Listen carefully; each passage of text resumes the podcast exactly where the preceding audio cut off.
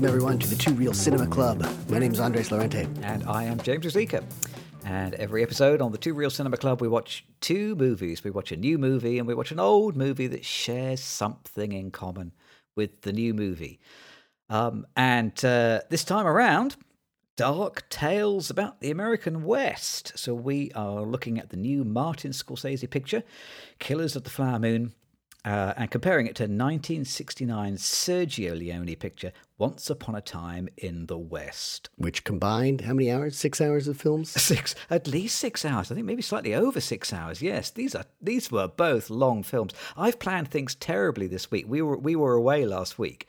Uh, so it's it's um, half past nine in the evening here, and I have ended up watching both of these very very long films today, and doing all the research. I mean, this is this is real. Schoolboy does his homework on the bus Cramming. on the way to school. Yeah. podcasting. Uh, so so I have only just finished watching.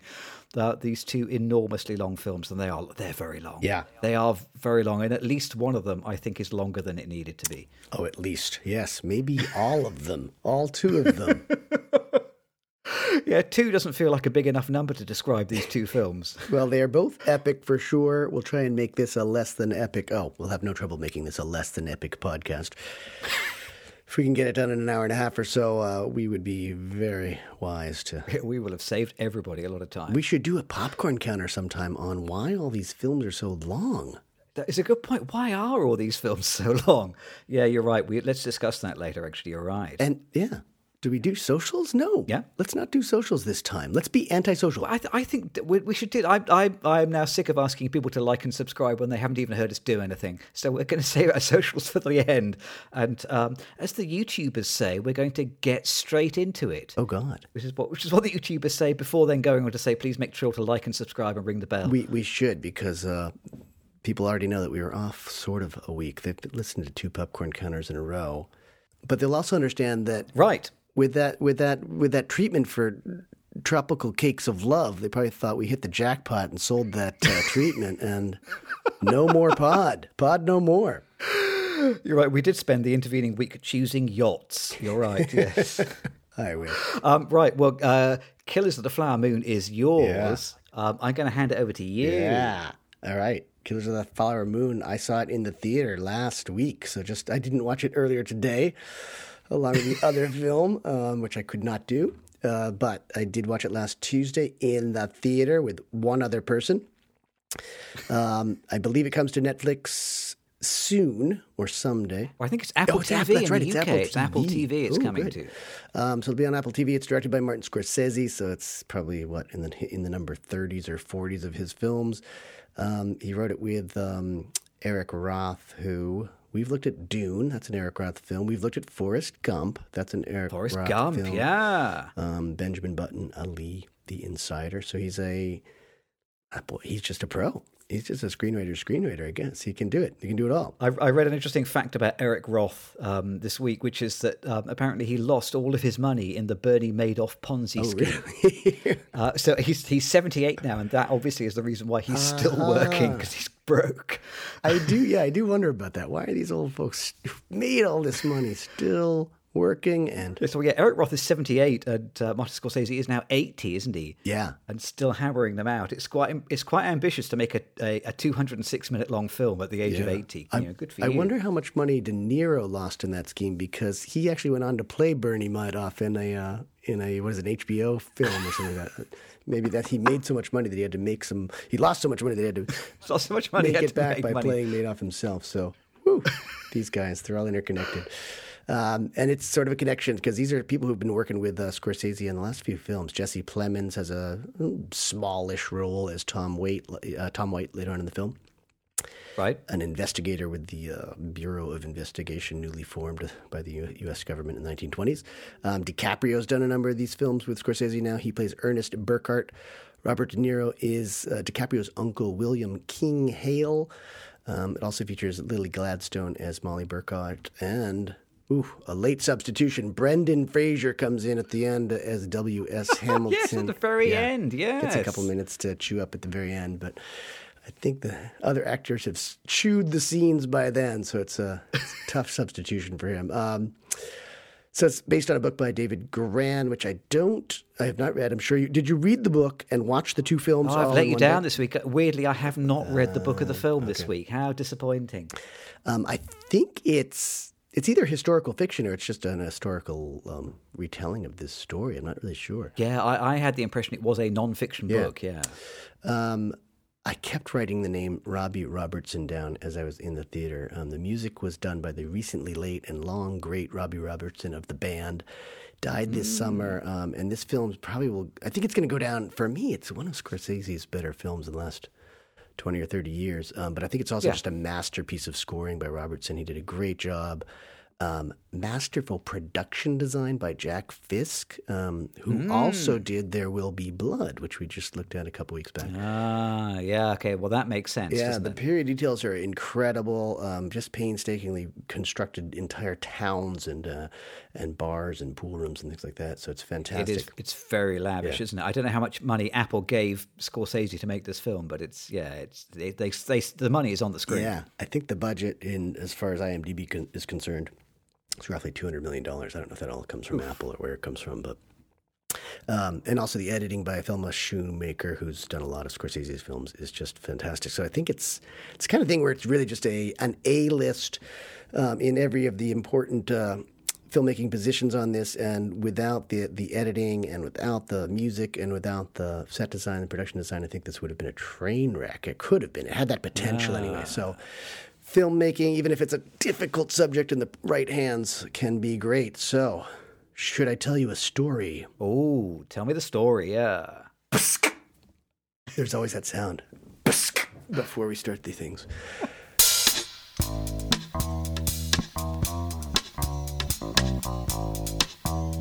Starts in Osage country where the um, often moved indigenous people have been uh, relocated. So It looks to, we get some great backstory on the Osage people. It seems like they've been kicked out of one territory or another by the U.S. government. Uh, but now they are greasy rich with oil money. Um, and they are also still sort of obedient to these government agents who manage their money for them because they have been deemed as incompetents. So it's this crazy thing where you're really seeing uh, these indigenous people in fancy cars just when the cars were first really coming out and magnificent clothing and beautiful homes and furniture. Um, but they sort of have to answer to these government agents for an allowance, basically. Um, Yeah. there's a lot of great archival and probably fake archival footage that sets the stage. it must be. Yeah. Yeah, but it's well done. Again, everything is really well done. Um, Leo sort of has this ever scowling look uh, for the whole film. He's Ernest Burkhart. He arrives at the request of his uncle Bob De Niro's William King Hale. And Hale has sort of ingratiated himself into the Osage people and their culture and their community. Uh, and he's busy milking them for money via various schemes. Um, Ernest is sort of just back from World War One. It looks like where he was served as a, like a mess uh, mess hall chef or kitchen chef. Um, hasn't really seen any action. It doesn't seem like uh, you know, like war action. Um, but he starts driving a cab for Lily Gladstone's uh, Molly Burkhart. They sort of fall in love. Not sure how sincere it is, uh, but in part so Ernest can marry into the family and get the head rights to their oil money. So it seems like the, the community divides up some of the profits from all these oil rigs that are on um, their land. And I was reminded, I, I listened to another podcast. I'll talk about this later too. Oops, sorry. But it um, it was about how um, Jack Fisk, who did the production design on this, actually constructed that oil well we saw in There Will Be Blood. So that was not um, CGI. We were talking about that. I remember he actually constructed a hundred foot tall wooden oil rig. So some of these in the film actually might be recycled. Maybe just grabbed that one from the previous film 20 years ago and stuck it up in a different place in, in, in Oklahoma. I wondered how many of the oil rigs in this film are CGI because I think um, most, if not all, but Yeah. he's such a uh, freak for detail that maybe one or two of them, when they were closer up, uh, were uh, his own construction. But um, through some voiceovers of Molly, we learn that many of the Osage have been dying or murdered with no investigation from local or state authorities. Um, but by the end of Act One, Ernest and Molly are married, and I think he takes her name, which is interesting. I don't think he. I think she was a Burkhart to begin with. I'm not sure about that, but I, I assumed it was for legal rights. Um, and the question really is does he marry her for love or for the oil under all hmm. that Osage crop land? I don't want to go too much farther without a spoiler bell. We should we should ring the spoiler bell. I've, I have got a couple of things Yeah. to say before the spoiler bell goes please. off. Yeah, go ahead. So you know, before we spoil it for everybody else, I was just going to volunteer, and you can probably tell this just from you know the summary that you've given so far that I, I would call this Martin Scorsese film type A. Oh, I, I mean, I, you know, I like I don't love Martin Scorsese. I think when he's good, he's great. yeah. He has made some not so good pictures. You know. I don't know whether you've seen Hugo. Ugh. Not so good. Shutter Island, I really didn't like. You know, I haven't. I never saw The Irishman, but I haven't heard one good thing about it. Long? it's long. Um, Cape Fear, I thought was you know, was a nasty film. Um, and you know, I don't think they've all been great, but when they are great, um, you know, they are great with a capital G. And this film, like, I think fits into that kind of that folder along with Goodfellas or Yeah. Casino Yeah. or Gangs of New York or The Departed. It's kind of you know, it's it's it's one of those. There's lots of characters, um, regular bursts of extreme violence. Yeah. Um, you know, it, it's it's kind of you know, it fits into that bit of his canon. Yeah, maybe I'll kind of come back to what I sort of expect from Scorsese and what Yeah. Uh, I kind of you know would like to see maybe later. Yep.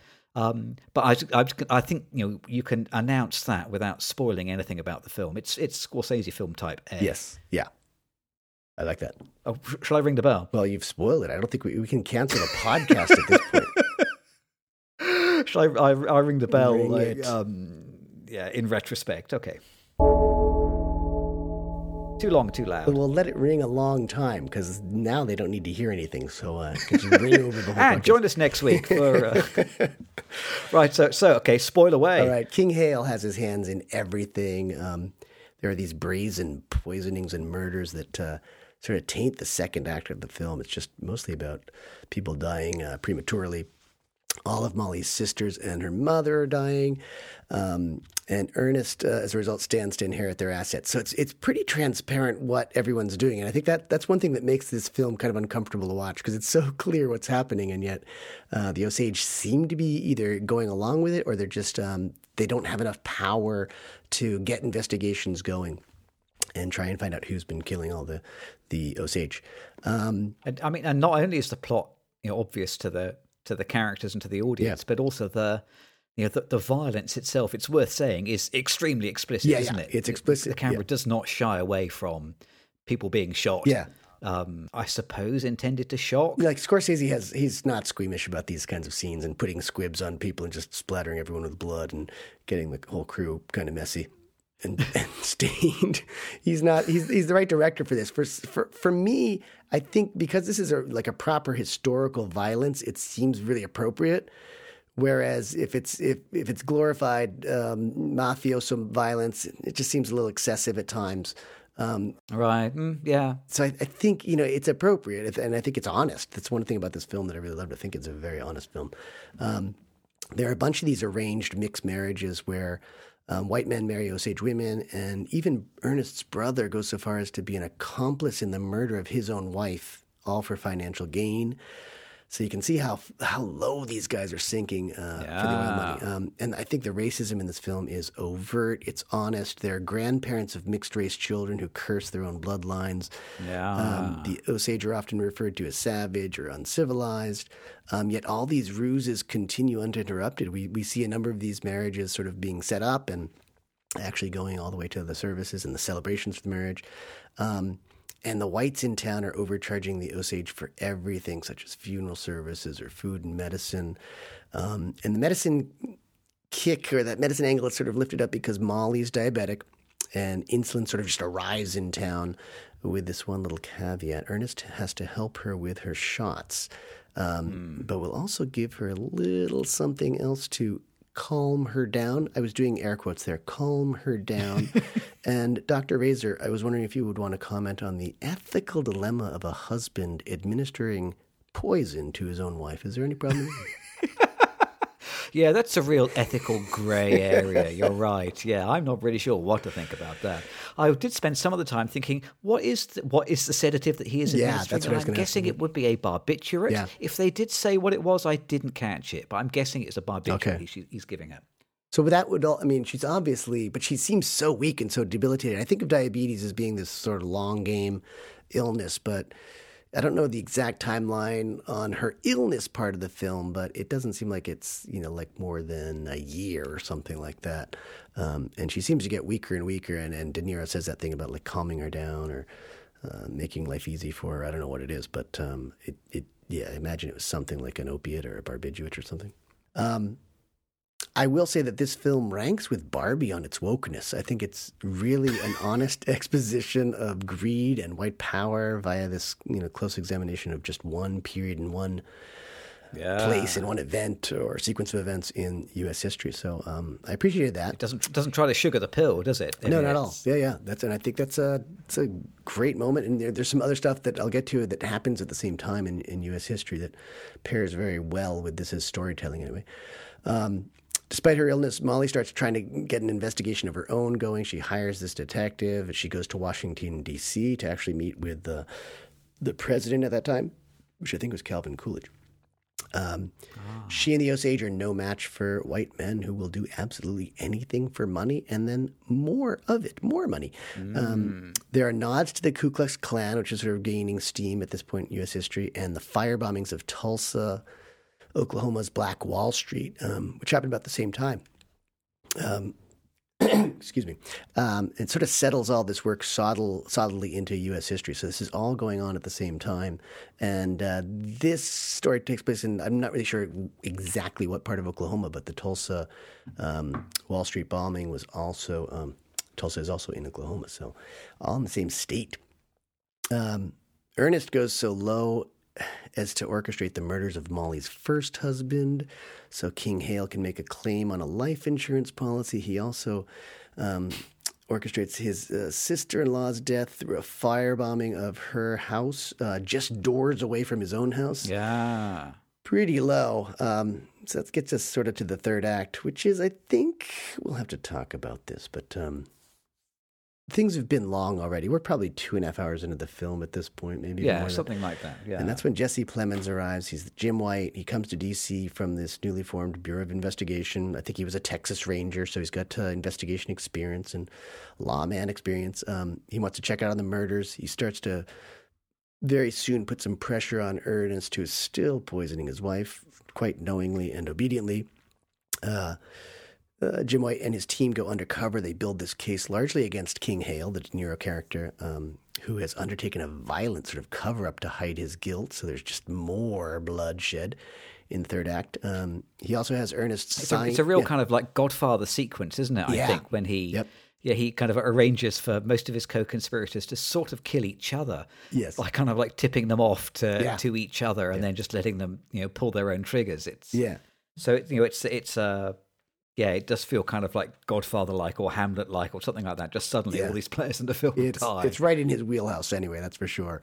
Um, and it's because all these guys could testify each against each other. And uh, it sort of does start happening that way. Um, King Hale also has Ernest sign his head rights over to him, which is, it just looks like this Leonardo DiCaprio just signing his own death sentence from his, his uncle's going to do him into. It's just, it's a wonderful scene, actually. But um, it just shows you again how low people are going. Um, after some back and forth, it happens so late that it kind of becomes inconsequential, but Ernest eventually will testify against uh, his uncle.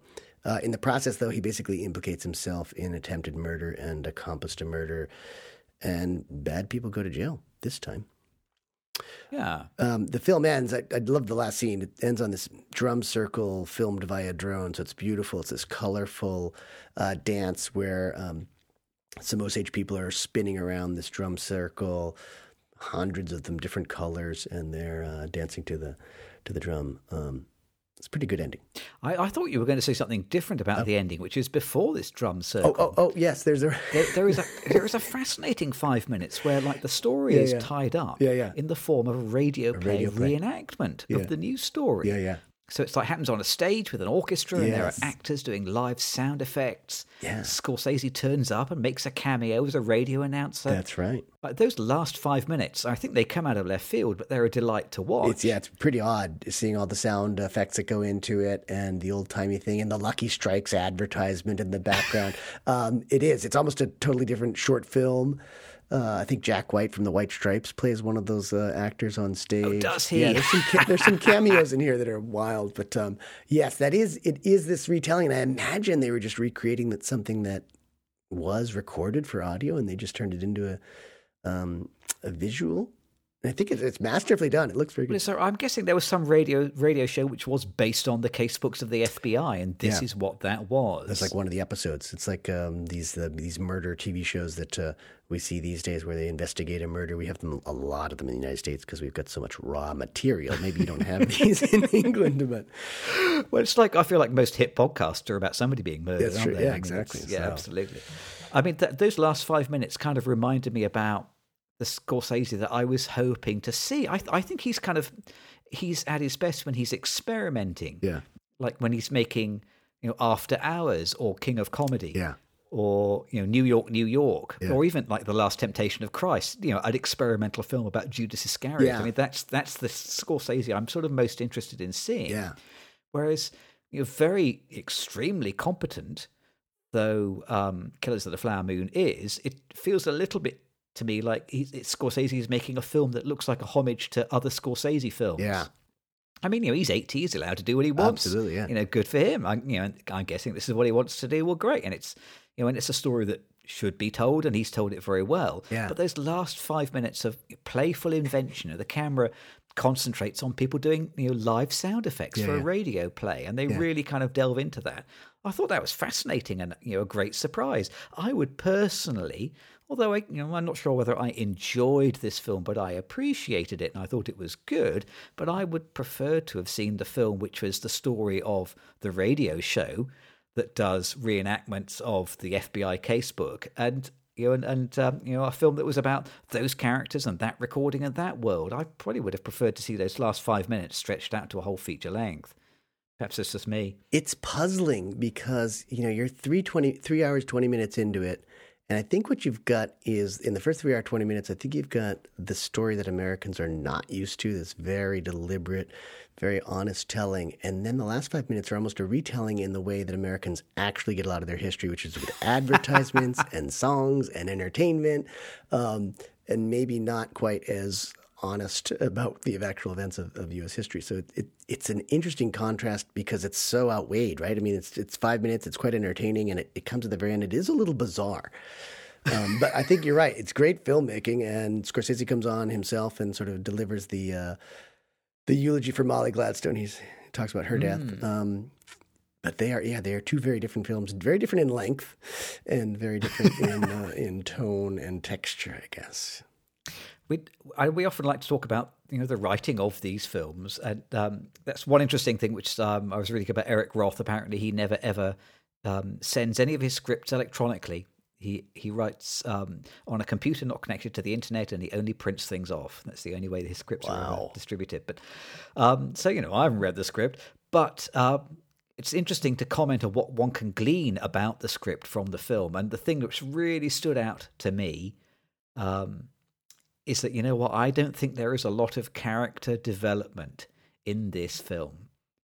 Um, though I enjoyed it, you know, Leonardo's Ernest, like he's a he's this kind of gullible, easily led numbskull, basically, isn't he? Yeah. Right, right from the start of the film, and he's you know, and he's pretty much the same idiot by the end of the Yeah. film. Um, he's like he's one of those character types that fit into my least favorite character types box. He's the he's the character who does what he's told. Basically, he's told to commit crimes Yeah. by Robert De Niro, so he goes and commits these crimes. Yeah. He's told to shop in his co-conspirators by Jesse Plemons, and so he shops them in. He's basically he's just you know this not very bright guy who does the thing that he's told. And I, uh, this is something that I often come back to. I think proper drama is about someone making a decision or a choice. And I'm not really sure that we really see him make a decision for himself in the whole movie.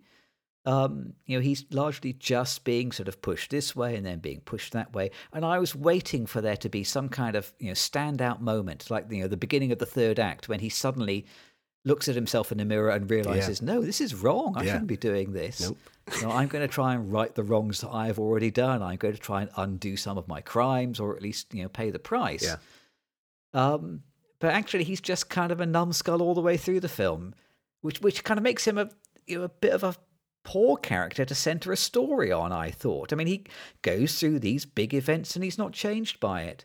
And it's it's kind of the same for Robert De Niro's character as well. Right in this very very first scene, the first time that we meet him, you know, he's being a bit dodgy and he's being racist and he's explaining what his plan is.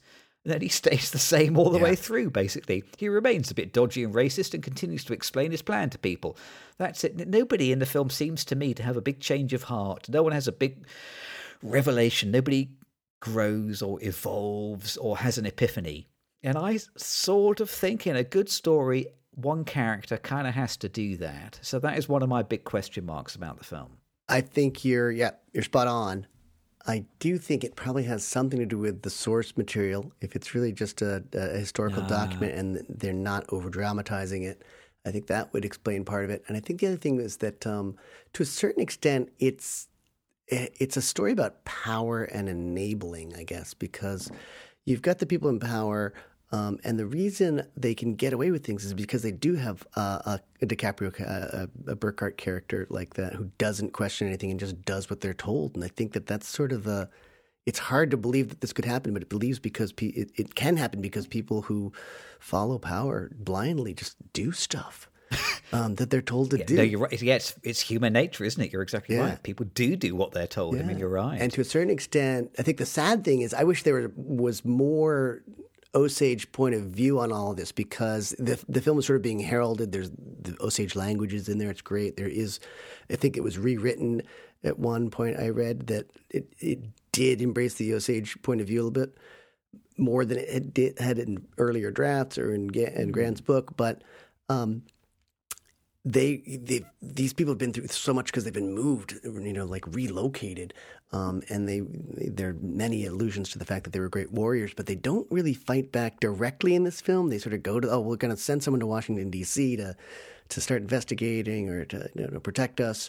Um, and it's, it's funny that they are sort of equally obedient to King Hale as well. I mean, it's, yeah. so it's just I think it's a story about power and and and even I think the Osage, as they get wealthy, they sort of uh, emulate the white wealth with the cars and the fancy dress. Um, and they, you know, according to this film yep. anyway, they sort of become big spenders and live quite lavishly. Um, so they're they're even following in the, the you know the lifestyle of the of the people who are suddenly um, have control over them. So I think it's a lot about power and how people do stuff and are just uh, uh obedient to power. And, and this is still, you know, a very contemporary phenomenon, isn't it? People remain obedient to power. People yeah. still do the thing that they are told. I mean, yeah, you're exactly right. I suppose maybe you know that is one of the important themes of the film. Perhaps I'm wrong to kind of challenge it. Uh, no, I think I think you're right to challenge it because on a storytelling front, it does make it much less interesting.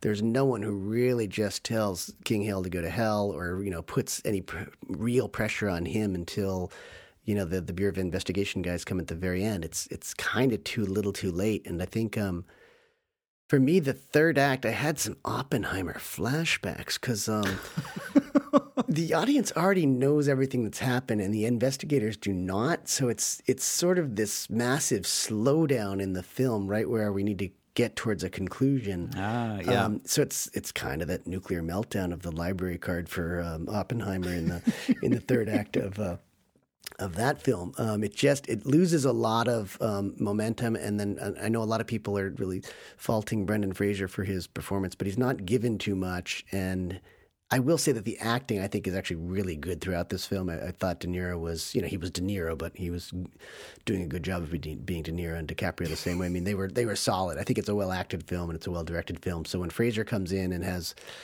not a whole lot of lines, and he puts on a funny voice, and uh, his his character doesn't do a whole lot. I mean, it just doesn't shine very well. So I mean, all the all the scenes have been chewed thoroughly by the time he gets there, and he just he looks outclassed as a result. I mean, we're three hours in before he even gets there, and Brendan, we're we're gonna have you come in when the film is basically over, and yeah, you're gonna get a nomination for that other film you just did anyway. So don't worry about it.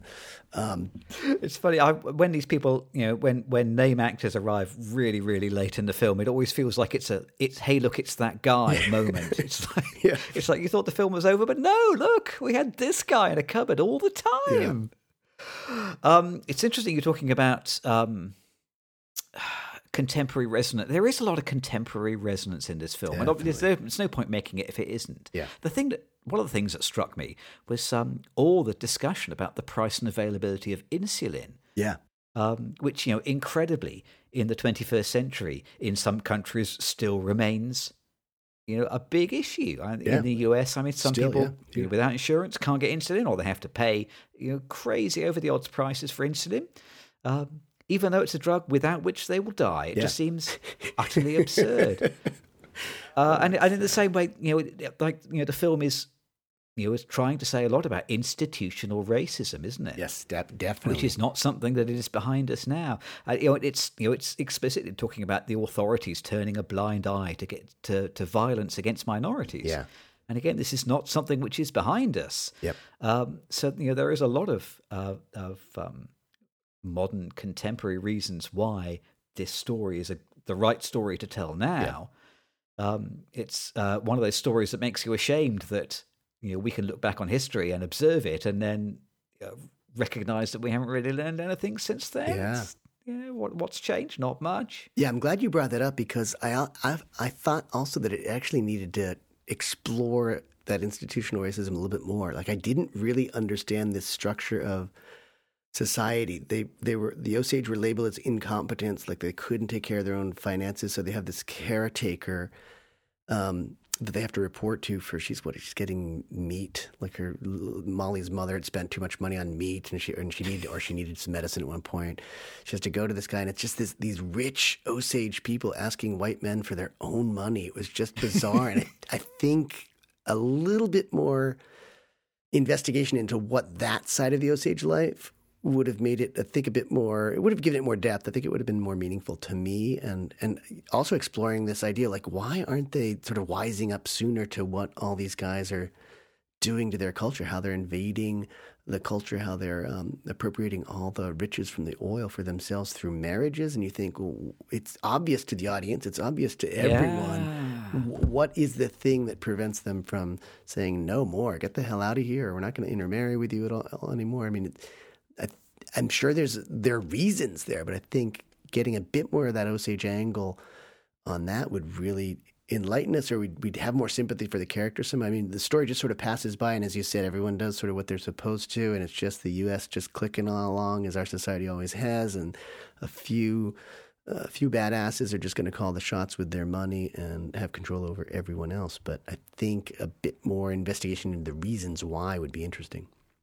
And in a three-hour, twenty film, you know, there is time to explore some of this stuff. There is. Um, I, I did feel like a, a lot of the second act felt quite repetitive to me, insofar as Yeah. I felt like there were many, many scenes of some white people conspiring to to murder an Osage Yeah. citizen, and then you know they get murdered, Yeah. you know, right up close to the camera with a you know a bullet to, to the head, Yep. you know, and then the body gets hidden, and then we see the same thing again, and I Yeah. feel like you know, we we we see you know a whole bunch of botched and violent murders, Yep. again and again Yeah, and yeah. again, um, to the extent that it's not really furthering the story. Maybe it's providing a bit of you know documentary background, Yeah. but it's not moving the story forward. You know, maybe it's important to record these events and to show the sheer volume of violence that took place. Yeah. But, um, you know, some of that material could have been replaced with character development. Yeah, right. that's a less is more moment too. When you have a bunch of murders and it's so obvious who's doing it, um, then it's not very interesting. If there were just one or two murders and you're really unsure about who's the culprit, um, then obviously the film gets shorter, which would be a plus. But also, there's just I think there's more intrigue and there's more reason to have an investigation and really to, to do some digger deeping, digger deeping, deeper digging. Digger deeping. There should be a lot more digger deeping. I think so right. what does that mean? What is it? What did I say? Digger deeping. There's there's one other thing I will uh, will say, and then I'm gonna I'm gonna place a call, which is um, that uh, there were some points in the film where I felt like uh, I had been watching two completely different films. Mm. There's a lot of scenes with uh, DiCaprio and De Niro being you know, Hollywood A-list actors. Yeah. And there's some kind of Hollywood style, Hollywood type stuff of them Hollywooding it up. Mm. um, and then a couple of times there are scenes, there's uh, a sort of a fairly lengthy scene where the Osage Council um, come and discuss, you know, what's happening and how they plan to Yeah. ask Washington for intervention. And I don't know whether the, the, the characters in that scene are played by non professionals, but it felt all of a sudden much more authentic. Yes. And it felt like suddenly we were dipping out of this Hollywood star Hollywooding it about. Yep. And we were seeing like something authentic and genuine. It felt like a scene from a different film. Yeah, I agree with you. It was great. I thought it was great. And I think maybe that's because we're just so accustomed to having the big actors pushed at us and they, they come with all this baggage, right? You know exactly who they are. You know it's acting. Whereas when you see some unfamiliar faces, then you actually see that it's, oh, that's real acting. These are people who are really capturing something new to us. So we don't come with all these preconceived notions of the, the characters and, and their deliveries and all that. So yeah, I, that was noticeable for sure. There were a couple. I was going to say, just Oh, yeah? there's some fantastic scenes in this film, just visually. Yeah. I love the. There's this quiet moment that uh, Molly and, and Ernest are sort of courting, and then the rain comes, and uh, they, she just needs to listen to this storm, and it's this beautiful storm, and uh, it, it's just this wonderful moment of just a little silent space, just something uh, like an aural experience in in this visual work, but. Didn't, uh, Scorsese gives you the time to do it. Yeah. I mean, I, I wish there were a lot of more editing jobs where it was a much shorter film, but I was I appreciated that silence right there. Um, I loved um, when the when the I guess there are some of the workmen on King Hale's farm are beating down this fire as they try to extinguish it. Someone set fire to his property, and there are just these images shot through flames that are phenomenal because you just see these sort of almost extraterrestrial shapes and creatures just batting down this fire. I thought it was just a great image. Um, in the beginning, the Osage warriors are just sort of bathing themselves in oil when they strike oil um, in the fields. Um, there were just there's a lot of great filmmaking here. For me, I think the biggest the biggest barrier is that it, it feels very novelistic and epic um, when it, it doesn't need to be. And I think we'll, we'll have to talk about length at some point because um, it's just it's long. And when you make an intentional epic, I think you also can make epic mistakes. And I think the third act is the third act is kind of that for me. It's just that it, I think most of the story's already been told. We already know so much, and then we're you know we're given another forty five minutes or something like that to settle down or let's say cool down phase Watch somebody else figure out the story Yeah, that we already know. Exactly. yeah. So I think it's just an epic mistake. But um, I think this is one of Scorsese's best in years. I mean, for me, his best films are Raging Bull. I love After Hours because it's so different from anything else he's done. And then I I loved this film. It's I don't think it's perfect by any means. I think it's at least an hour too long, but um, it's. I think it's a team effort. I think the acting is very good. I think the editing is good, which saves the film. Probably it could have been five hours as far as I could tell. And then um, I think his directing is good when he needs to be directing, but the, the, just the production design is and the music. It's just it all comes together to be a fantastic Scorsese film. I, I'm now going to do that thing that we always do with the films that we love, which is I'm going to call the cliche squad. please. Cliche Squad. Um, although I, I only have one crime to report to the cliche squad this week. The name of the crime I wish to report is Robert De Niro. Basically, I, this is this is like a big prestige picture with one of the greatest directors in the world, and and Robert De Niro turns up, and basically he is Robert De Yes. Niro. He's kind of turning up and just doing his usual thing in the usual way. He, like, he licks his lips and then he nods. Then he says a few words and he scowls, Yep. shuffles about a bit. Then he nods. Then he licks, licks his lips and then he scowls Yeah. again. I mean, it's, it's just, I feel like I've seen him do this for 20 films now. Yeah. Does that, uh, what? I mean, if he if he's not going to put the effort in for a Martin Scorsese Yeah. picture at 20 million, 200 million dollars, what, what does he put the effort in for anymore? yeah. Well, I, am not completely sure why he's turning up. I, I, maybe it is the Bernie Madoff it's, thing. It's then the maybe Bernie it's Madoff just thing. he has got he hasn't got two cents to rub together, and I don't know. But I just I, I just feel like oh, I don't know. He's done you know a body of great work. Yep. And he is capable of being a different character, but he hasn't been Yeah. a different character for quite a long time now. It's uh, job security, isn't it? It's just uh, it's a sure thing. Marty's going to call him. They're going to make a film.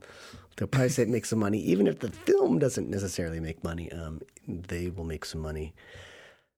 Yep, I agree with you one hundred percent. But he is Robert De Niro, and I think he's just he he does it capably. He does that role perfectly.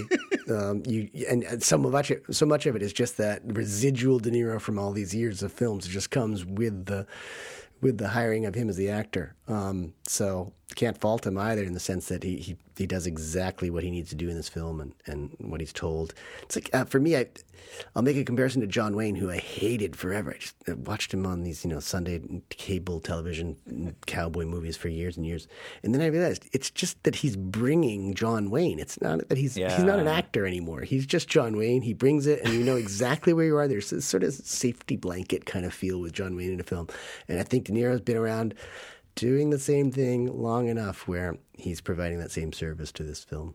What's that thing about you know, if, if you go to eat McDonald's in any country in the world, it's always McDonald's, isn't it? This It's- is what yep, quali- Robert De Niro has turned into the Big Mac of cinema. exactly.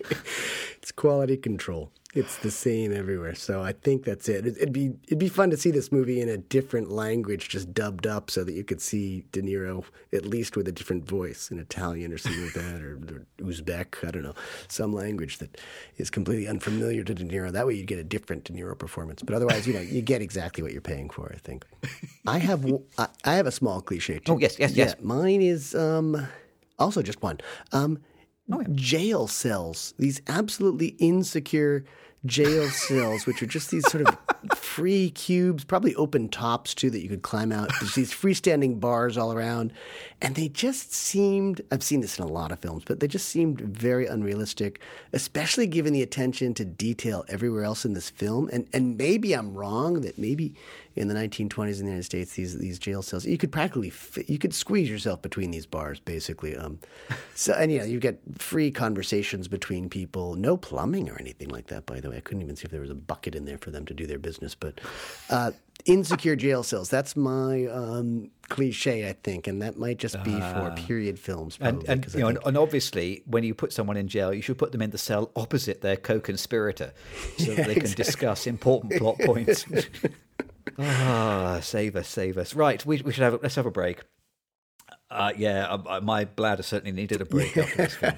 Uh, we will uh, come back with a slightly shorter film, but only slightly. We'll come back after the break and we will talk about Once Upon a Time in the West.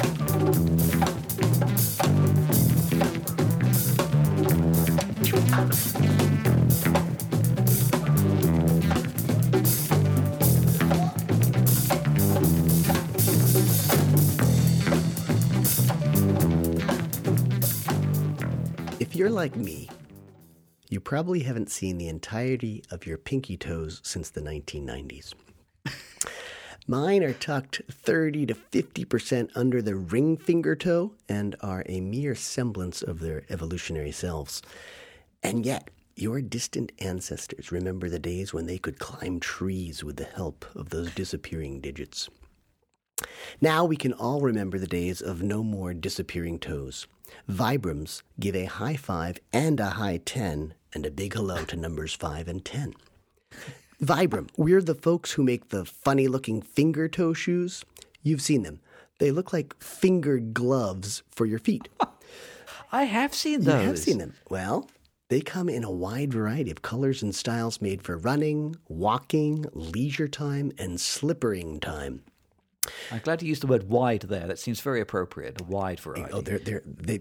I didn't I didn't use that. This is coming directly from the Vibram Corporation. sponsor. Yeah, so this is good writing from them. They, they'll, they'll see a lot. There's some wordplay, wordplay, wear play, and wordplay. Um, Oh, good. Wear them inside, outside, or inside and outside. I hear that the Two Reel Cinema Club family members like to don Vibram finger socks when snuggling in for a uh, film screening or listening to their favorite podcast, this one, or even as they slumber and see the films of their own lives in their dream states. all the while pampering the toes with a gentle foot stretch and steady toe separation. You only thought you knew what digital independence was. Now you can have it and without that cumbersome internet. I've been wearing Vibram socks and shoes for just a little while and have already measured 30% more separation and flexibility between my toes. Vibrams have given me two new toes in just four months. That's two toes per month. And at this rate, I'll have 14 toes by Christmas. Speaking of which, Vibrams make a great Christmas gift or the perfect stocking stuffer. Oh. Tis always the season for Vibrams. Vibrams don't just start conversations, they start the important process of improved balance and greater foot flexibility. Vibram has always made hardy soles. Now they also make happy souls. Welcome to a new day of toe independence. So, hello again to numbers 5 and 10. Say goodbye to those toes that once said goodbye. Spread your toes, spread your roots, then spread your wings with Vibram. I've got to get a pair of those. You've sold them to me. I've got the socks. They're fantastic. I put them on at night so that I'm separating my toes at night. And then I wear a, a very simple, like a slip on shoe that, boy, the first month or so, it hurt. It hurt. Uh, and do you find that you can climb a tree more easily now? Absolutely. I can walk up a tree. I can walk on wood. They're Vibrams, man.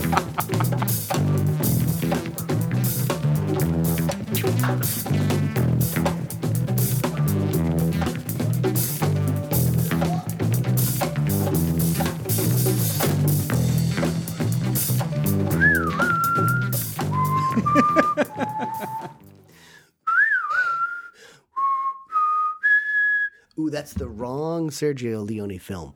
Darn it. Close enough. I wish I had a harmonica though. I don't have one, but I could play it just about as well as Charles Bronson could play his harmonica. I think. Yeah, there was, there was some slightly strange harmonica playing in this film. We have watched Once Upon a Time in the West, the 1968 Sergio Leone film, and I'm going to start with a confession, which is Uh-oh. I have never seen a whole Sergio Leone film before oh. today. Oh. Um, so I feel like they were kind of always sort of on the television at Christmas in the background, and I never particularly Yeah. liked westerns as a Oh, okay. boy, and they sort of largely passed me by. Ah. My mother's father, my grandfather, loved westerns. Yeah. Um, and you would uh, he would always be watching Bonanza on the television when we would go over on Sunday afternoon. Westerns were you know a big thing for him, and I could not see the appeal. Yeah. and uh, they have passed me by. Oh. Uh, it's a little bit like um, uh, apparently, you know, my parents told me until I was like. I don't know, seven or eight or something like that. I had never eaten chocolate, and they used to offer me chocolate, and I would say, "Oh, nasty brown stuff. I don't want that." And then at the age of eight, you know, I eventually I was persuaded to try a chocolate, and my whole cho- my life changed. Yeah. my God! And in the same way that I I never had a proper Indian meal out until I was nineteen. Yeah. And I was at university, and my friend Baz came to visit for the weekend, and, and he said, "Oh, well, let's go to an Indian." I'd never been to an Indian restaurant before, and so you know he explained how to order and what to have, Yeah. and uh, it's like a whole world opened up in front of me. I can still remember that that meal. And today, I've had a similar experience. I've never seen a whole Sergio Leone film till, till today, and I loved it. Yeah. Um, but I didn't choose this film. I know. Uh, you chose this film. I, I have a question for Yeah, you. Why did you choose this film to, to go up against Killers of the Flower Moon? Do you have any other questions for me, Counsel? Well, I should probably preface by saying if I had known that you had never seen a spaghetti western, I would have said you got to see the good, the bad, and the ugly. Ah, That's that's the best, I think. But uh, there were a lot. I saw a ton of these films because again, cable television back in the day, and they would do these either Clint Eastwood or Sergio Leone weeks, and I just digest five of these films in a week. Um, this one I saw much later. I was an adult when I saw this one, and I my confession is I can barely remember this film. It's been probably thirty years or close to it. But I remember it well enough where um, it seemed like it would fill, fit in well with the Killers of the Flower Moon because of just this exploitation of people or places or this exploration of the lawlessness and the West. So it seemed like the right uh, angle for me. if I have any regrets, it's just I didn't I didn't know they were both going to be so long. So when we planned the podcast, that's when I realized, oh, it's six hours total films, and um, that's a lot. That's a lot. But um, this is, uh, yeah, this is a classic. I'm glad we saw it again, and I'm glad I saw it again because I was able to remember it better after having seen it because I really felt like I'd just forgotten it entirely. But um, it's an epic. It's definitely an epic. is. It's an epic, 166 minutes long, but Okay. that does make it 40 minutes shorter than Killers of the Flower Moon. So it is the short film of the pairing. Yeah, yeah. Um, I, I do have to ask you before we talk about it: Yeah. is spaghetti western an acceptable term in 2023? I, I, I just I, I feel like you know, people were quite happy to talk about spaghetti westerns back in the 70s and the Yeah, 80s, and now yeah. it just seems a bit racist. Oh, did it really? Oh, okay, yeah. Oh, I don't God. know. So I feel like nobody calls Japanese movies sushi dramas. Sushi dramas. that's a bit. It's, it's like you know, like there's a there's a whole burgeoning world of Nigerian Yeah. cinema, and Yeah. nobody calls them oh those yam movies. Oh, You know, it's not. That's a bit racist, isn't it? You can't say that.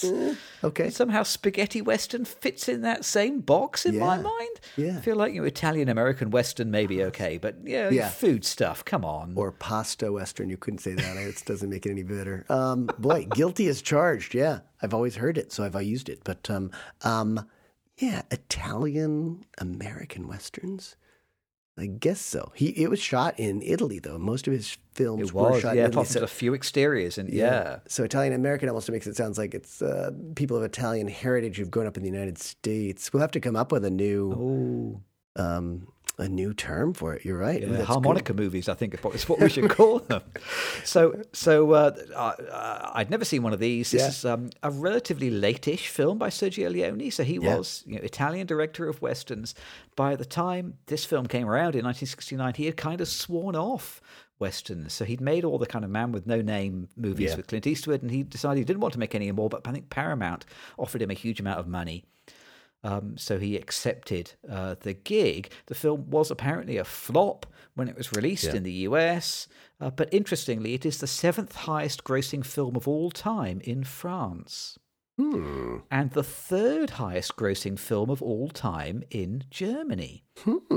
So this film had a massive life Hmm. Yeah. in Europe. Uh, out of interest, would you like to guess what the number one highest grossing film of all time in France is? It's got to be a Jerry Lewis movie.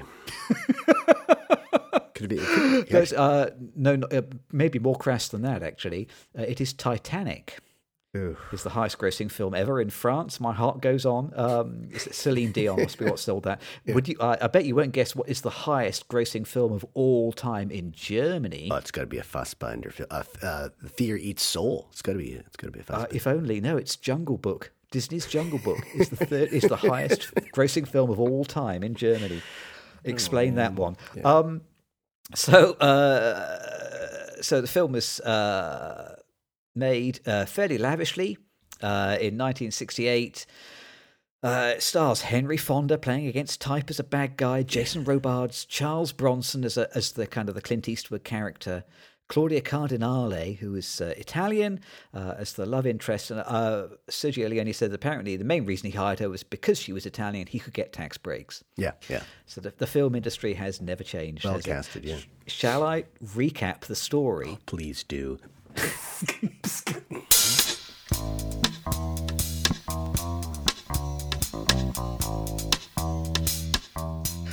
So this film is set in the American West in I think the 1880s, something like that. It's never expressly yeah. said. That is my guess. Yeah. Um, we are in the American West, and the railroad is coming. So Yeah. the film opens with a lone gunman with a harmonica. This is Charles Bronson uh, meeting three waiting assassins as he gets off a train in the middle of nowhere, and he kills all of them.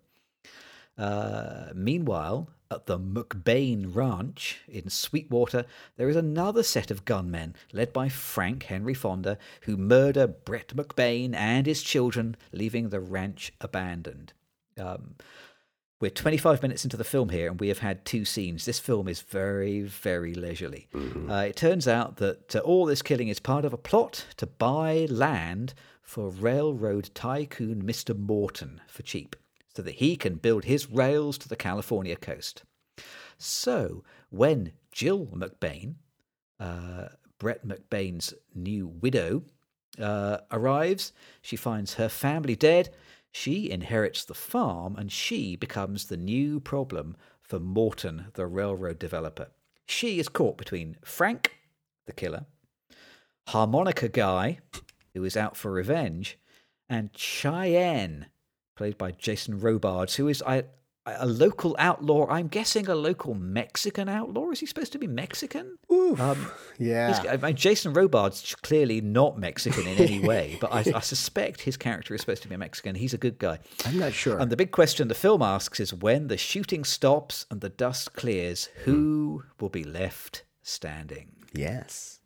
And if any one of them will be a suitor for Jill McBain, the widow, I think. Yeah, yeah, I guess so. Yeah, because everybody wants her. She is the only only woman to appear on screen, pretty much in the whole film. So Just about, yeah. the, the people are not presented with many options. I got so I know I've already said this in the in the in the the run up, but this film is fabulous. I cannot believe I haven't seen any Yeah. Sergio Leone films before. This is like this film is tailor made for me. Yeah, exactly. I know. It's it's very very dialogue light. yeah. Um, so, you know, so there are loads of great silent scenes where, where the action uh, tells you the story. The camera tells you the story without words. Yeah. There is great music from Ennio Morricone. Yep. Fantastic, memorable music. Incredible cinematography. Yeah. Se- Sergio Leone Wow. knows where to put the camera. Yep. Um, there are these incredible deep focus shots where there is you know action happening in the, in the foreground and then Yep.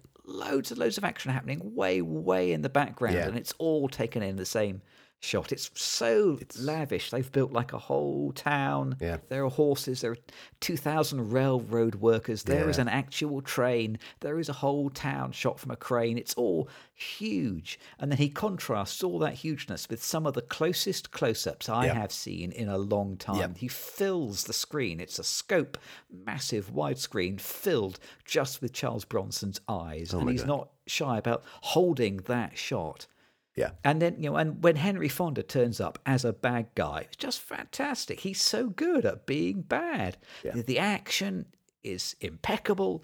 The sense of, of space, you know where everybody is and you know what is happening. And in a shootout, you know, that's not trivial to, to determine, you know, where all the participants are, who's in danger, who is not. It's, you know, it's very competent Yeah. technical filmmaking. Great silent filmmaking as all the finest filmmaking is, good Yeah. filmmaking is, silent filmmaking. I thought this was a sensation. First 15 minutes, just like uh, There Will Be Blood, no dialogue, really. Yeah, And uh, yeah, absolutely. You're right. In fact, I wonder whether um, There Will Be Blood is being self conscious about exactly that. Yeah. Well, and yeah, you talked about the leisurely um, pace of filmmaking. Those first, first 15 minutes actually basically characterize three people who are going to be dead with before the end of the scene, right? and it's all to sort of develop the one guy who shows up at the end of that scene, Charles Bronson, as uh, one of the main characters. Um, but it's all about the atmosphere. You get so much about the Western atmosphere, the building of the railroad.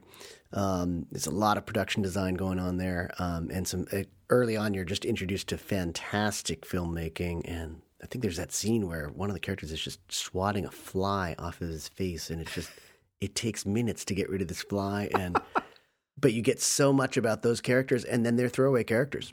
Yeah, They're dead. They're dead. But you get an idea of the whole West and what the whole picture is going to be within the first 15 minutes. And it is going to be a leisurely storytelling, um, but it's fantastic. It's so visual, so strong. The man is in love with Bronson's face. I mean, and Bronson is not a handsome guy, but his face Yeah. is a story map in itself. And there are a lot of close ups. I love that kind of filmmaking because very often he will have a close up, but there is something in the depth of the of the angle of the frame where you're getting a little bit more story. One of the most um, noticeable moments for me is, um, and again, this is a production design thing too. It's uh, I think it's when uh, Bronson is sort of helping Fonda not get killed by his own men in this town. yes. And uh, you see the qu- the town gets quiet once the gunshots start happening. You, you know, it's a busy little town, and all of a sudden it gets more and more quiet.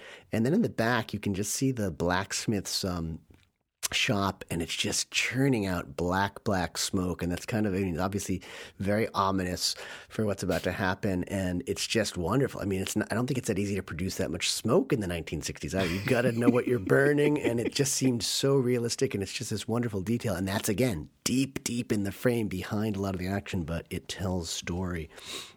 I it seems ludicrous to ring a spoiler bell for a 55 year old film. But shall, shall we ring the spoiler bell? certainly, I, I it would have been spoiled for me before today because I had never seen this film. So I am going. I am Yeah. going to ring the bell. I, I, a man needs to have a hobby. I found mine. I'm going to ring this bell. Um, so there, so there is kind of some uh, story beats uh, that are worth um, talking about. This is kind of the the film, you know, ends up you know offering an opinion about, I suppose, industrialization and um, you know the march of progress and you know what happens to the little guy. There is a kind of social commentary, even though it's a pretty simple story. I mean, the story is credited to three people, isn't it? It's it's um, Leone himself plus Dario Argento and Bernardo Bertolucci. This Yeah. These three guys, the three absolute giants, came Yeah. up with the story, and you kind of think, well, surely that was a pretty quick afternoon, wasn't it? There's not a lot of story in this film, and then um, Leone wrote the script with Sergio Donati, who had previously written for a few dollars more, Yeah. and and uh, dozens and dozens of other films, all of them schlock. So um, four different people worked on the story, but the story is very simple. But it does does have a little bit of a moral behind it. I mean, it did, I suppose it suggests that you know industrialization, um, you know, the advance of the modern, comes at a great cost. The, the the guy who was the railroad owner, Mr. Morton, you know, he is literally railroading his way over other people's land and murdering anyone who gets in his way. Yep. You know, and that character kind of would fit right into a film about modern day billionaires. I think mm-hmm, mm-hmm. it's like you know, well, you know, he's sort of like an 1880s Zuckerberg in a way, isn't he? He has the technology and he's just going to roll straight over with it and, Yeah. and keep going until he reaches the sea, and he doesn't really care who gets in the way or who tries to stop him. Um, so that feels fairly contemporary, I think. Yeah, I mean, I think we in the film we just did we just I think we just talked about a film earlier in this podcast, and it feels very similar to that in some ways too. Yeah, yeah, yeah, absolutely. So I think they do kind of go hand in hand. Um, uh, one way that it's a bit of a poor cousin to um, Flowers of the Killer Moon is the sexual politics of this film, though. Yep. Um, insofar as I mean, we we kind of alluded earlier on, there is one woman in this film. There is there is McBain's daughter who is kind of killed pretty much as soon as she arrives on the screen, but otherwise there is just Claudia Cardinale, there is just Jill Yeah. McBain, um, and it turns out oh she's a sex worker. Um, Yep. and and she is kind of largely treated as an object by by all of the other characters. She is someone either someone to protect or she is someone to paw at. Yeah. Um, uh, Jason Robards even tells her twice that she ought to put up with sexual assault because you know that's okay. Um, and and largely, I would say the camera treats her in a similar way to the other characters. I think the camera is probably more interested in her chest than in her her dialogue. Yeah. You know, she has very little agency in the story. She is kind of treated by by everybody involved as a bit of an object, which dates the film. Um, and I think you know a feistier, uh, more opinionated Jill um, might have made for a more interesting film. And if you were going to rewrite it or remake it again today, that would be a little bit different, I think. And then I have another problem with the film, which is is um, this is almost something which the cliche squad ought to be phoned about, which is the use of deformity to symbolize evil. Because you know, Morton is evil Yeah. and he, he has polio. I'm guessing. I'm guessing Yeah. that's what he has, um, or had had. You know, Yeah. he's a bad guy and he's a cripple. Um, and you know, in, in that very first scene, one of the assassins, you know, he has a divergent squint. Yeah. Um, and he's bad because he's got a weird looking face. Yeah. Um, I was reading a story that apparently when Henry Fonda first arrived on set, he was so enamored with this idea he was going to play a bad guy that he had dark brown contact lenses Ooh. and a dark moustache, both of which you know, were going to show that he was evil. Yeah. Um, you know, so like, you know, at least Sergio Leone got him to change that. Um, and, and you know, the camera loves the kind of like the pale blue eyes of the Yeah. of the characters in this film. Yeah. Um, you know, and that, you know, it's a great opportunity for a bit of cinematography.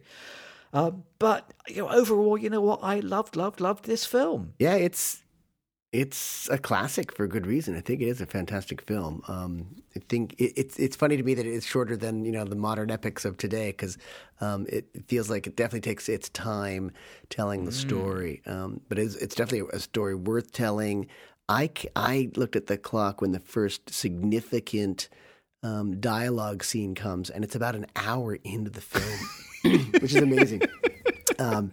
And uh, it's a scene between Cheyenne and Jill in the house after her husband's been um, sort of buried and gone, and and what's she going to do, kind of thing. Um, and part of that is. I, these films were not really made for the Italian audience. I mean, they they were. I think they were.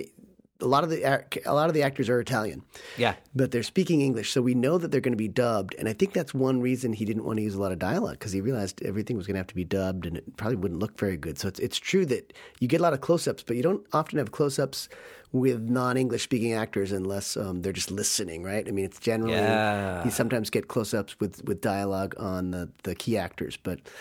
Um, but everything is really about showing and not telling and it's you know when when that scene does happen you kind of realize oh the audio is really I, I noticed this the audio is totally different for Jill's lines to Jason Robards' lines in that first intimate substantial dialogue scene. And it's probably because she may have been speaking Italian or broken English and Robards, Robards is kind of an odd choice for the role in the first place, and his cowboy English is not very cowboy as far as I know. I mean, I don't know historical dialect very well, but um, it's a funny scene, and I think it's it's sort of this admission that the more you start having people talk in films, the the disservice you're often doing to the service and the art form. It's really about just showing pictures and. Leone goes so far as he, I'm sure he directed Bronson to hold that harmonica improperly just because he wanted to show more of um, Bronson's mouth and his face and his, his, you know, all the wrinkles and scars. Um, he he holds. No one would play a harmonica the way at the angle that that Bronson does, and I think it's again, it's just about he's in love with the faces and he gets them on screen because that's where you're going to see a lot of the stories and how people are reacting to certain things that they're seeing and using their faces to act. And I think that is also something that makes this um, film really powerful. Um, it's you know it's somewhat operatic in the in the story because it's so epic and big, and there's you know life and death all over the place, and they're building entire towns or railroads. And then there there are some segments where there's operatic music too. It just feels that there's this very Italian take on the barbarism of settling the American West. And when you hear these operatic um, arias and, and scenes taking place uh, beneath them. It's just really it makes it it just gives the film this weight that it's held on to for years and years and years. So it's it's it's epic in a good way, I think, because it, it looks epic as well as um, sort of being epic storytelling. I have a question for you. Um, this is something which I did not understand, and you may well be able to explain it to me, which is um, there's a long, teased out backstory uh, for Charles Bronson's character. And so it takes, you know, more or less the entire length of the film uh, before uh, the film explains why Bronson wants to get revenge on Frank. Yeah, Um, and uh, you know, at the end, it's you know, it's a unforgettable scene when you get this flashback to Bronson's um, you know boyhood. Yep. And um, you know he is you know effectively you know tortured. I mean, in this absolutely horrible way by Frank. Yep. Um, is but what I did not understand was is Bronson's character is he supposed to be a native First Nations American? Is he supposed to be Mexican? Is he supposed to be you know a, a white waspish kid?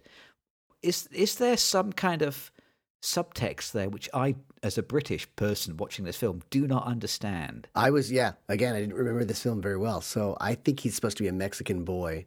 Right. Okay. Um, and I think they're probably stealing like old Spanish. So I think that's probably part of Henry Fonda's um, as, as um, what's his name? Is he Hank? Hank or Henry? No, I mean, in the film, his name is Frank. Fr- uh, Frank, it? Frank, Frank. He's probably helping Frank. to steal land from these people. That was the feeling I had. So um, either like very old Spanish settlers who'd been in the United States, and um, or Mexican settlers um, in that area. Hard to say, but that was the take I had. Yes, and um, the harmonica piece is really interesting because it seems that Henry should uh, that Henry Fonda Frank should know who harmonica is, given the the history there, but I guess enough time has passed where he would have forgotten this little kid who he'd stuffed a, a harmonica into his face. Um, but the the whole setup of their relationship is kind of strange because Frank says he doesn't know harmonica at all, but at the beginning, in that first scene, isn't harmonica going to meet Frank, and those are Frank's henchmen at the railroad station? It is Frank's henchmen who, who have arrived to kill him when he arrives. yes, I yeah, I don't understand that either. It doesn't make a lot of sense. It doesn't matter.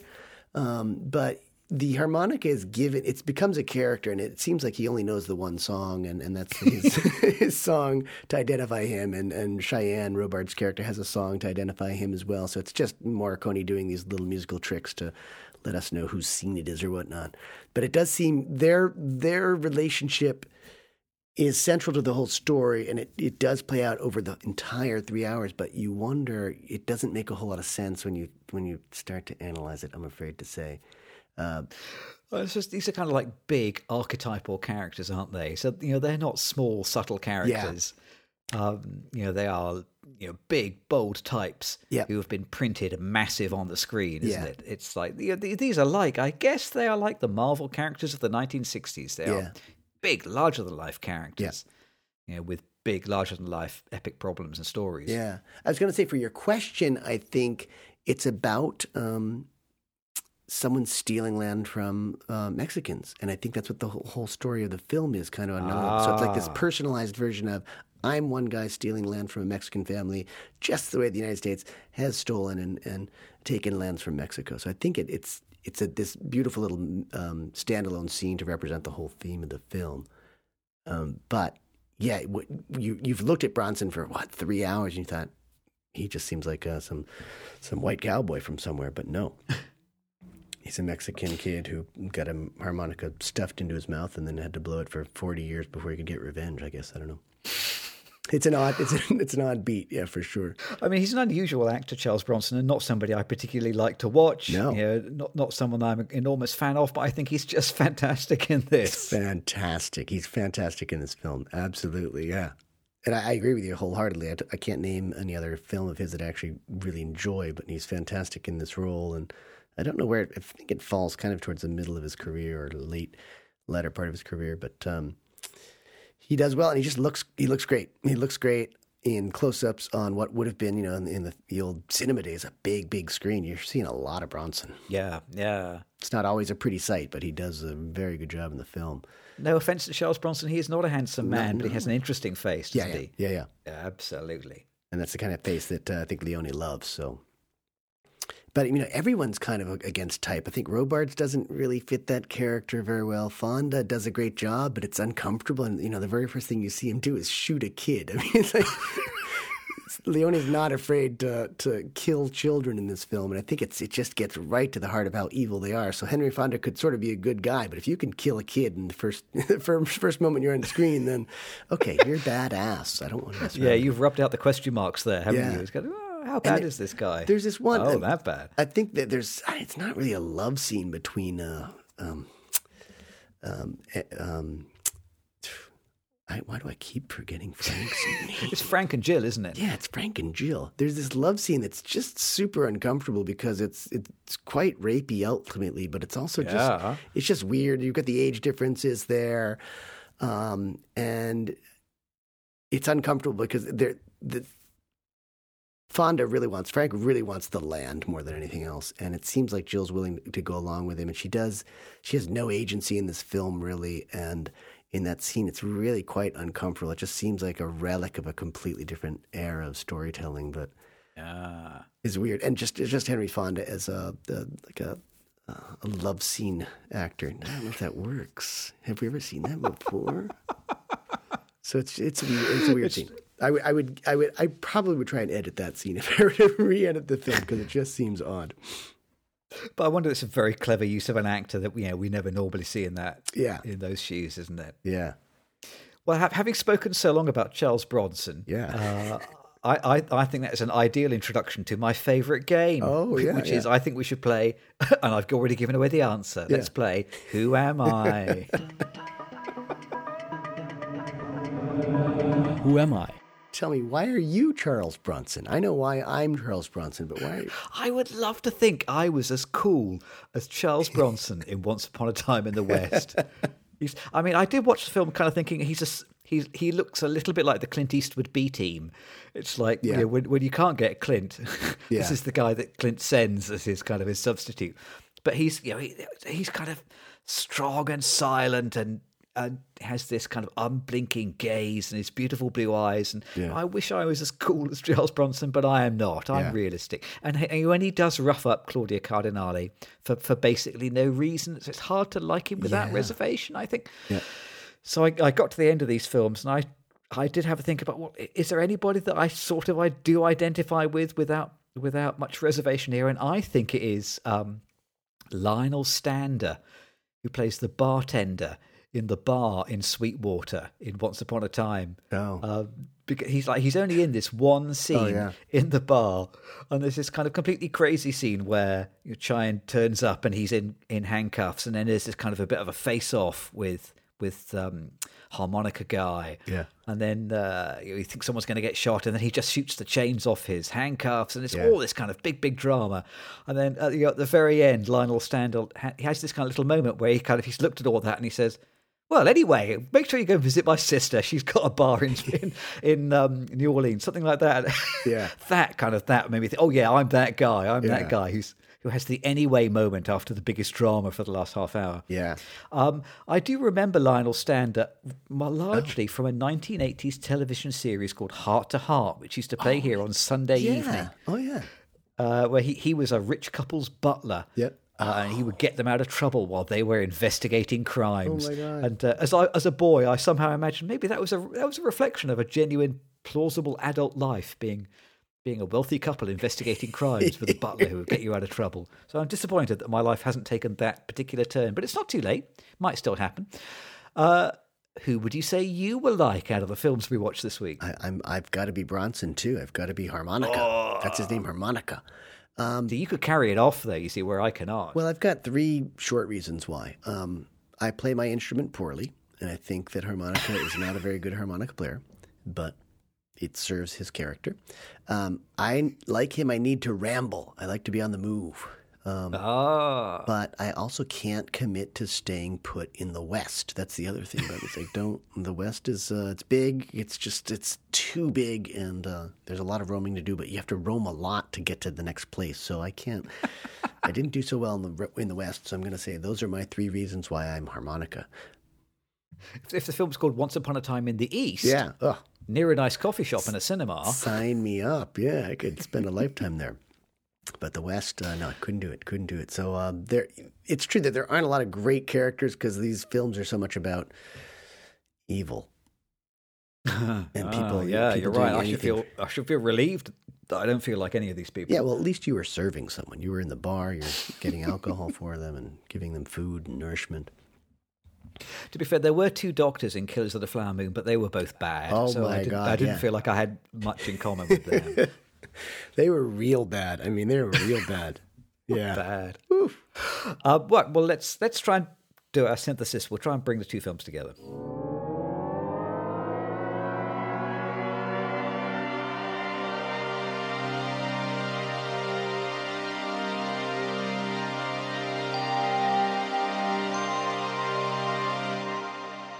So I'll tell you what I wrote in my notes. I wrote, um, these are two films about finding gold in the sand. Because it's either, you know, it's either oil that comes up out of the dirt, or, or in the case of um, uh, Once Upon a Time, it's opportunity that comes up from the, the dirt Yep. um, and, and about kind of it's sort of about how you know this potential for great wealth uh, is a great corrupter, I suppose. Um, and then also, I read here that it's both films are about how the vulnerable can be targeted by bullies, and about how money is the root of all evil, how money warps morality and decision making. You know, you know, that's true in Yeah. most walks I of life. I that's mean, the- certainly it's true in the film business, Yeah. isn't it? As we've learned in the news over recent years. Yeah, I think that's the that's the crux message of both films is that uh, those who have money want more money. They'll do almost anything to to make sure they get what they want, including you know harming the landscapes, harming the environment, harming other people, and and ooh, murder in um, really in both films. There's a lot of there's a lot of dying, unnecessarily dying. Um, There yeah. they, they are. I mean, they are both violent. There's a lot of gunshot murders, isn't there, in Yeah. both of these films? And also, they are both very long. yeah, Flowers of the Killer Moon does at least have there's a bit more of a modern subtext, isn't it? It's it's 55 years younger than yeah, um, than Once Upon a Time. Um, you know, and it so it does cast some light on institutional racism, whereas you know, race. Well, I was going to say that race doesn't play much of a role in Once Upon a Time, but you have now pointed out to me that actually Charles Bronson's character, if he is Mexican, um, is Yeah. offering um, some insight into the uh, the impact of race on um, politics and the outcome yeah. uh, even back in the 1880s.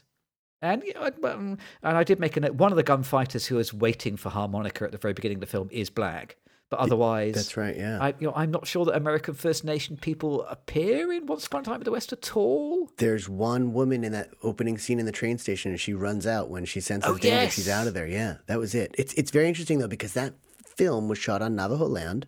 It credits the Navajo people in the end. Ah, yeah. There's nary a Navajo in sight.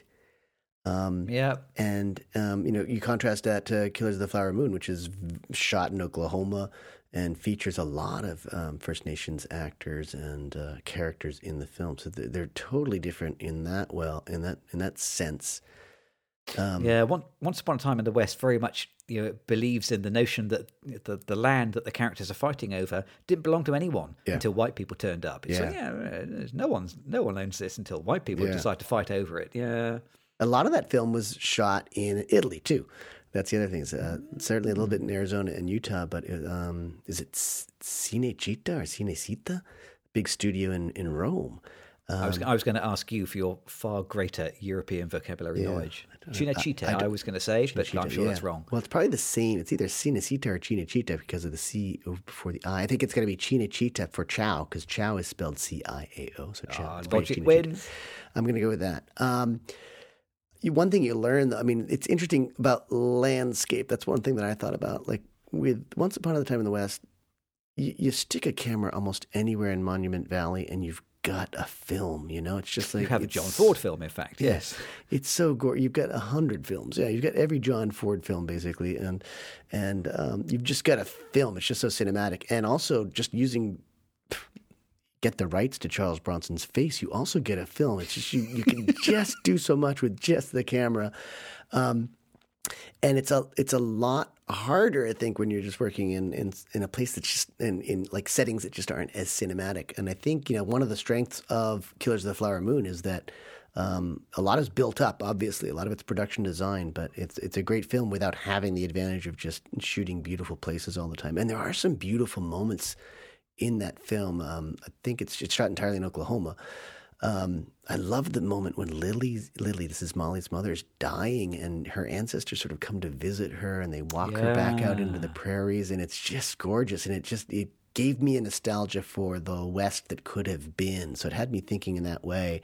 Whereas I think Once Upon a Time in the West really shows you uh, the reality of conquering the West. Those those scenes where there, as you said, thousands of people building a railroad. It looks like they're really building a railroad, um, and that's the, you know the West that actually did happen, the West that, that did become. Um, and I love the way the two films pair together because of they're sort of telling the same story, but with very different um, scenes and landscapes. Great production design in both films, um, even though they're what fifty something years apart. Um, just fantastic. The other thing that really occurred to me was Quentin Tarantino learned a lot from Sergio Leone. I think he even and he even names the film "Once Upon a Time in Hollywood." Is that it?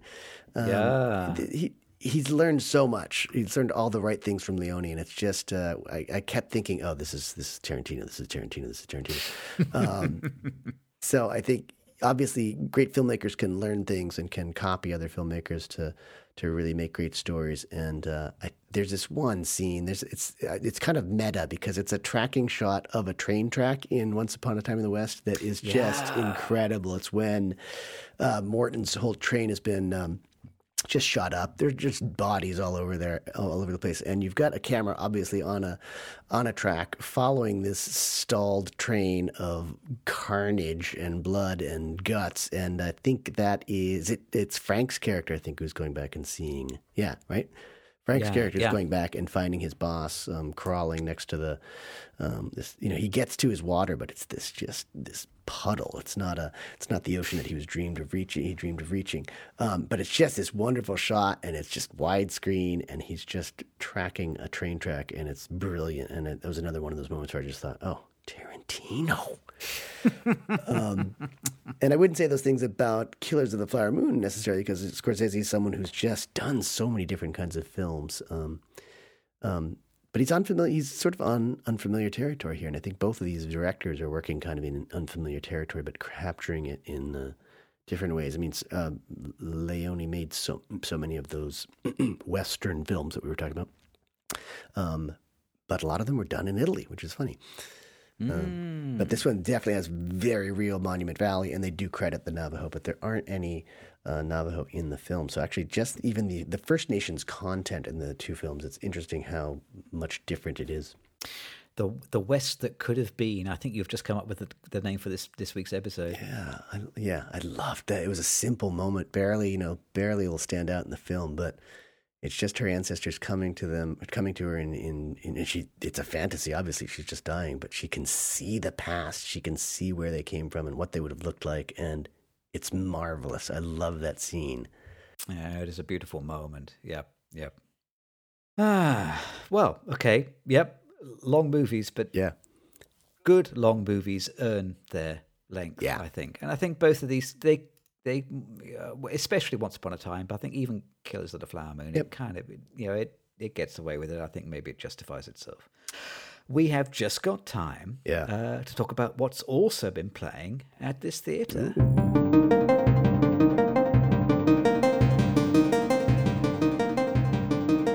And I say the same thing every week. I can't remember who goes first. Who's, who's going to go first? Do you want to go first? I will, but I'm gonna spoil it again because I want to talk about two podcasts. Sorry, um, but they're totally related. Um, Okay.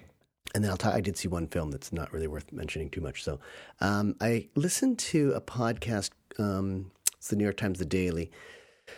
Uh, and they had a Sunday edition called "The Genius Behind Hollywood's Most Indelible Sets." It was uh, it was about Jack Fisk doing the set design work for Killers of the Flower Moon. So I think it, it gave me a tremendous insight to to know about it before I saw the film. So I would recommend listeners of the Two Reel Cinema Club. If I know you don't listen to other podcasts, but if you ever thought you might want to listen to one, that's a single episode that you might want to look up.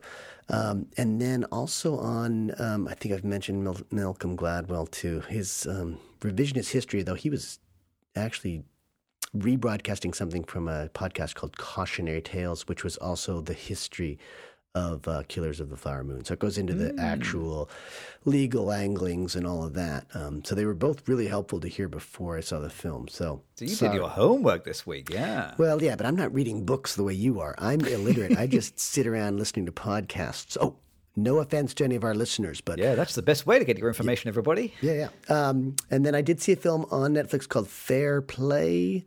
Okay. which I'm not going to recommend, but I saw it. and it, it had some interesting bits, but there were no real likable characters, and um, I don't know. What, what's the 10 second pitch for Fair Play? Um, okay, uh, a couple of sort of uh, stock traders, mar- uh, Wall Street traders, um, are in a forbidden relationship because you can't date someone at work, and then she gets promoted, he gets jealous. Uh, then someone gets hit with a like a kitchen knife or something like Nope. that after some kind of ugly sex, violent rape scenes, and Oof. yeah.